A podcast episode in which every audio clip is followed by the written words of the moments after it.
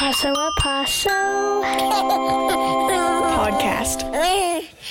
HJR1. What is House Joint Resolution 1? Well, it was the focus of an hour long conversation recently online. Here we edit it down to part one of two to share with you. Let's start it off with some remarks from Catherine Chavez, who was one of many local citizens sharing their opinions on this matter, along with state legislators. We hope that you find this informative and stay in touch with pasotaos.org for more information. Here is part one of two. Lot of strengths. Home visiting highlights those strengths, which gives um, parents the confidence to, to parent. Currently, um, in New Mexico, only 5% of families have access to home visiting. That's not a lot. That's not a lot for our state. Um, thanks for all the work you do in our community, uh, which I know so well. Um, and thanks for representing uh, what you do here tonight. Next, uh, we have a, um, a Rachel Lucero. If you are here logging in today, I believe. Um, yes, um, my name's Rachel Lucero. Um, I'm a resident here in Taos County. I have um, two young children. Um, one is six and one is two. Um, we've been involved with YDI since my oldest was three years old. He he was accepted into the Head Start program, and I've been serving on the Policy Council for I think three years now. Um, I'm really passionate about passionate about early um, childhood education. I'm passionate about providing a service um, to families. I think that everybody should have access to this. I think common sense tells us that you can't build anything without a good foundation. And, and um, pregnant mothers all the way up to um, young children ages you know to five i think that common sense just tells us we need to focus our energy on this. This bill really needs to pass in the Senate. I think it needs to be driven home. Um, that our community and our country really is in crisis. Of course, I'm I'm partial to the community where I'm raising my children. I am really passionate about it because my children are of this age. We don't get these years back our representatives really need to represent us in this when it comes to the Senate.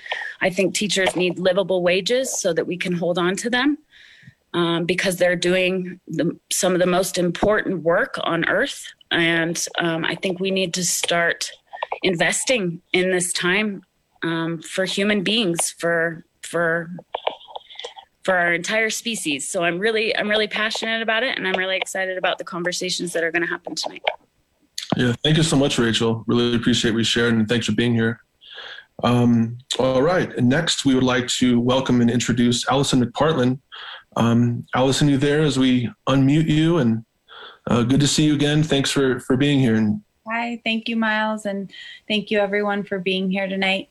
Um, my name is Allison McPartland or as many of you know me, Teacher Allie. I work at UNM Kids Campus as the four year old pre K teacher, as well as a mentor for the UNM Taos Early Childhood Department. Um, I'm really excited to see the momentum that House Joint Resolution 1 has made this year, as I have been um, invested personally in this bill since six years ago. The first time I went to support this bill in Santa Fe, I was four months pregnant. Um, so I'm excited about this bill this year because for the first time in this bill's history, we have a department and a strategic plan to support how this money could be allocated. Um, what excites me the most about funding early childhood education is really um, building and retaining an early childhood workforce. As a mentor teacher, I work side by side with my mentees to show them what high quality early childhood education looks like. But right now, across the state, we just don't have a workforce to retain and to build and to have a high quality early childhood education. And I believe that this is something that every single family needs access to. But in order for every single family to have access to it, we need to build and maintain the workforce. And that needs to happen by early childhood educators being compensated adequately. Um, I also think that you know, now is the time. We are in crisis. As we come out of this pandemic, we have to put children and families first. And this money could really do that. Um, I think that the least that we can do is bring it to the voters of New Mexico and for them to make the choice. So I really hope that this bill passes the Senate and is brought to the voters of New Mexico. And a vote for this bill would be a vote for our future. So thank you.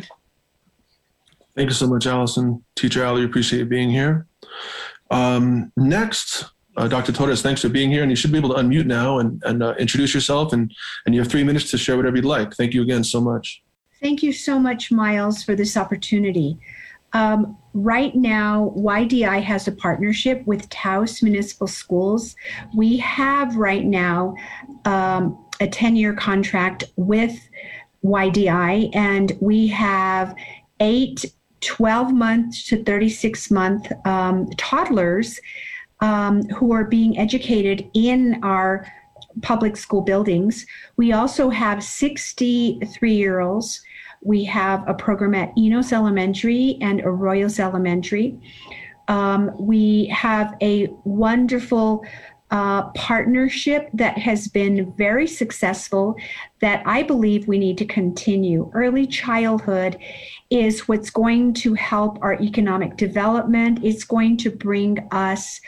Um, for every child, the opportunity to have a quality of life and to continue uh, with success in life. And what I've noticed as a superintendent for the last 23 years of being an administrator, I have really seen the distinct difference between children who attended a preschool program and those who did not. You know, at one time I asked one of the kindergarten teachers, um, who do you think went to pre-K and who didn't? And he goes, this one did, this one didn't, this one did. And I just, I wanted to check to see. And that teacher was right on. He knew, it was just so obvious who had gone to preschool and who hadn't. And this school readiness is evident in children's social skills, emotional health. They understand routines, sharing, listening, collaborating, and they have um, developed early math and reading skills. And one of the most important facets is the parent involvement and engagement uh, in school readiness. So it is really, really important. This constitutional amendment, when passed by the voters of New Mexico, will increase opportunities for every child. We cannot leave not even one child out. The best investment for New Mexico economic uh, sustainability is the investment in our youngest citizens, our tiny children all of these students should have an opportunity, 100% of them. And I ins- support and encourage everyone um, to vote for the House Joint Resolution 1 and to vote for this resolution to send this constitutional amendment to the voters.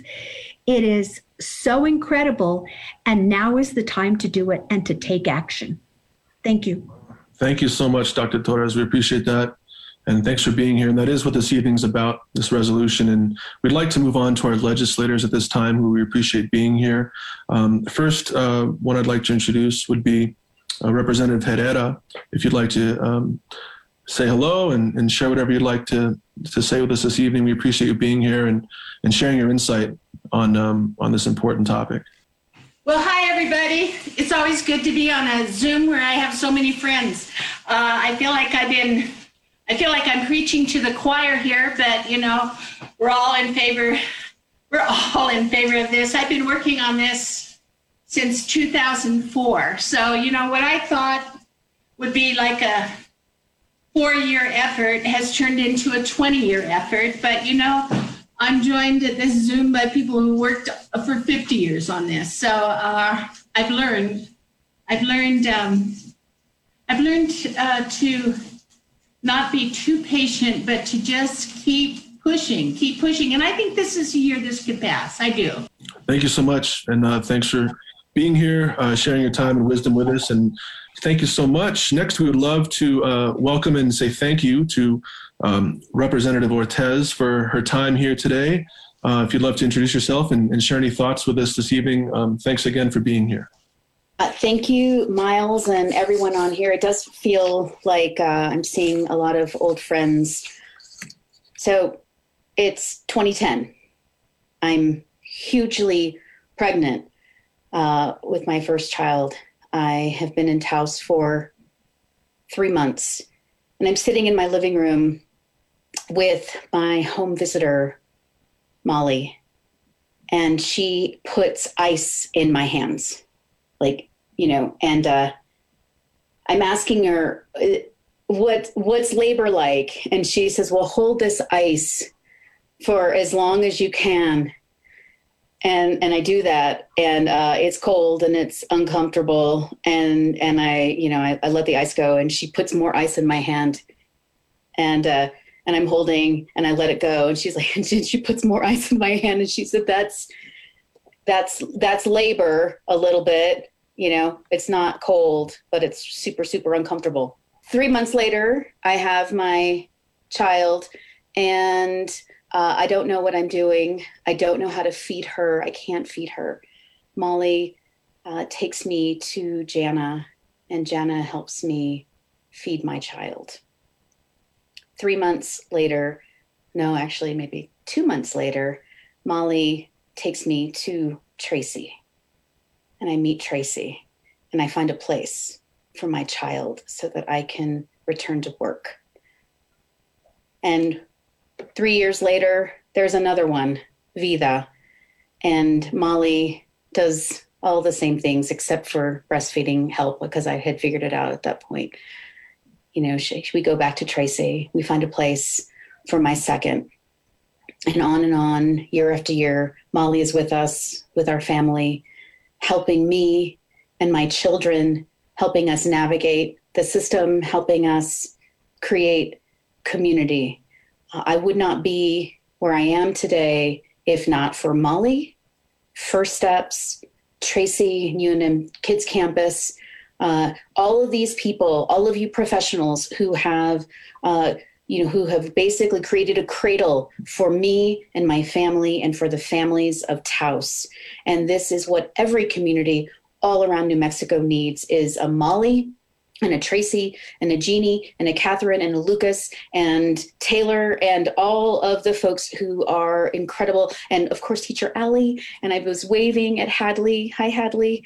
Uh, waving at her earlier. She probably didn't notice. Uh, this is community. You know, these are the reasons why I voted for HJR1. Uh, really, it's it's really the reason why I ran for office um, because of of this kind of uh, incredible preparation for for life that that early childhood uh, does, and and why we need to uh, invest in it. Thank you, Representative Ortez, for being here and sharing all of that.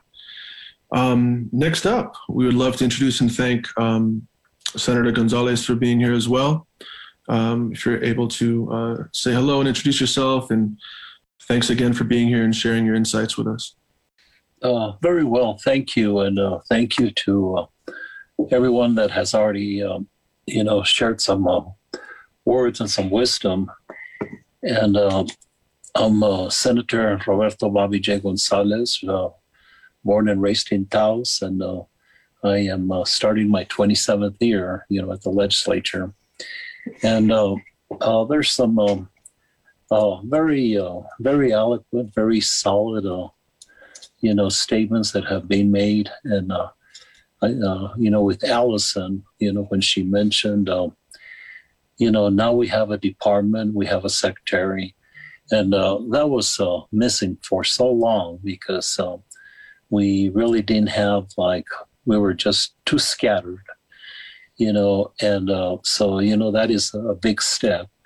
You know, the other part that really gets me part is, um, and this was mentioned by. Um, that uh, five percent are being visited, you know, through home visiting, and uh, you know uh, that's very low, you know, compared to the number of years that we have been working.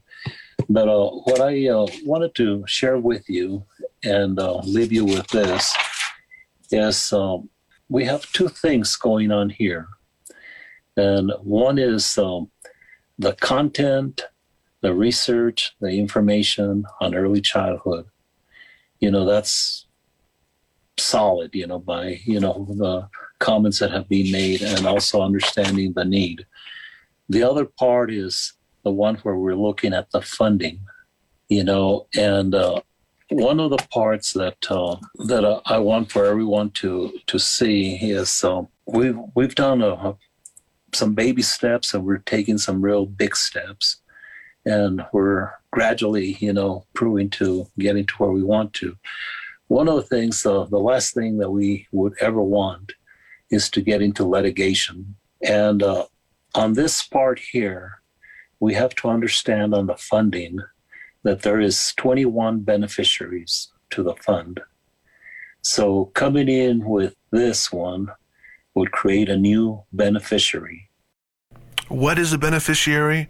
Well, maybe we'll learn more in part two of this conversation in the next edition of the Paso Paso podcast.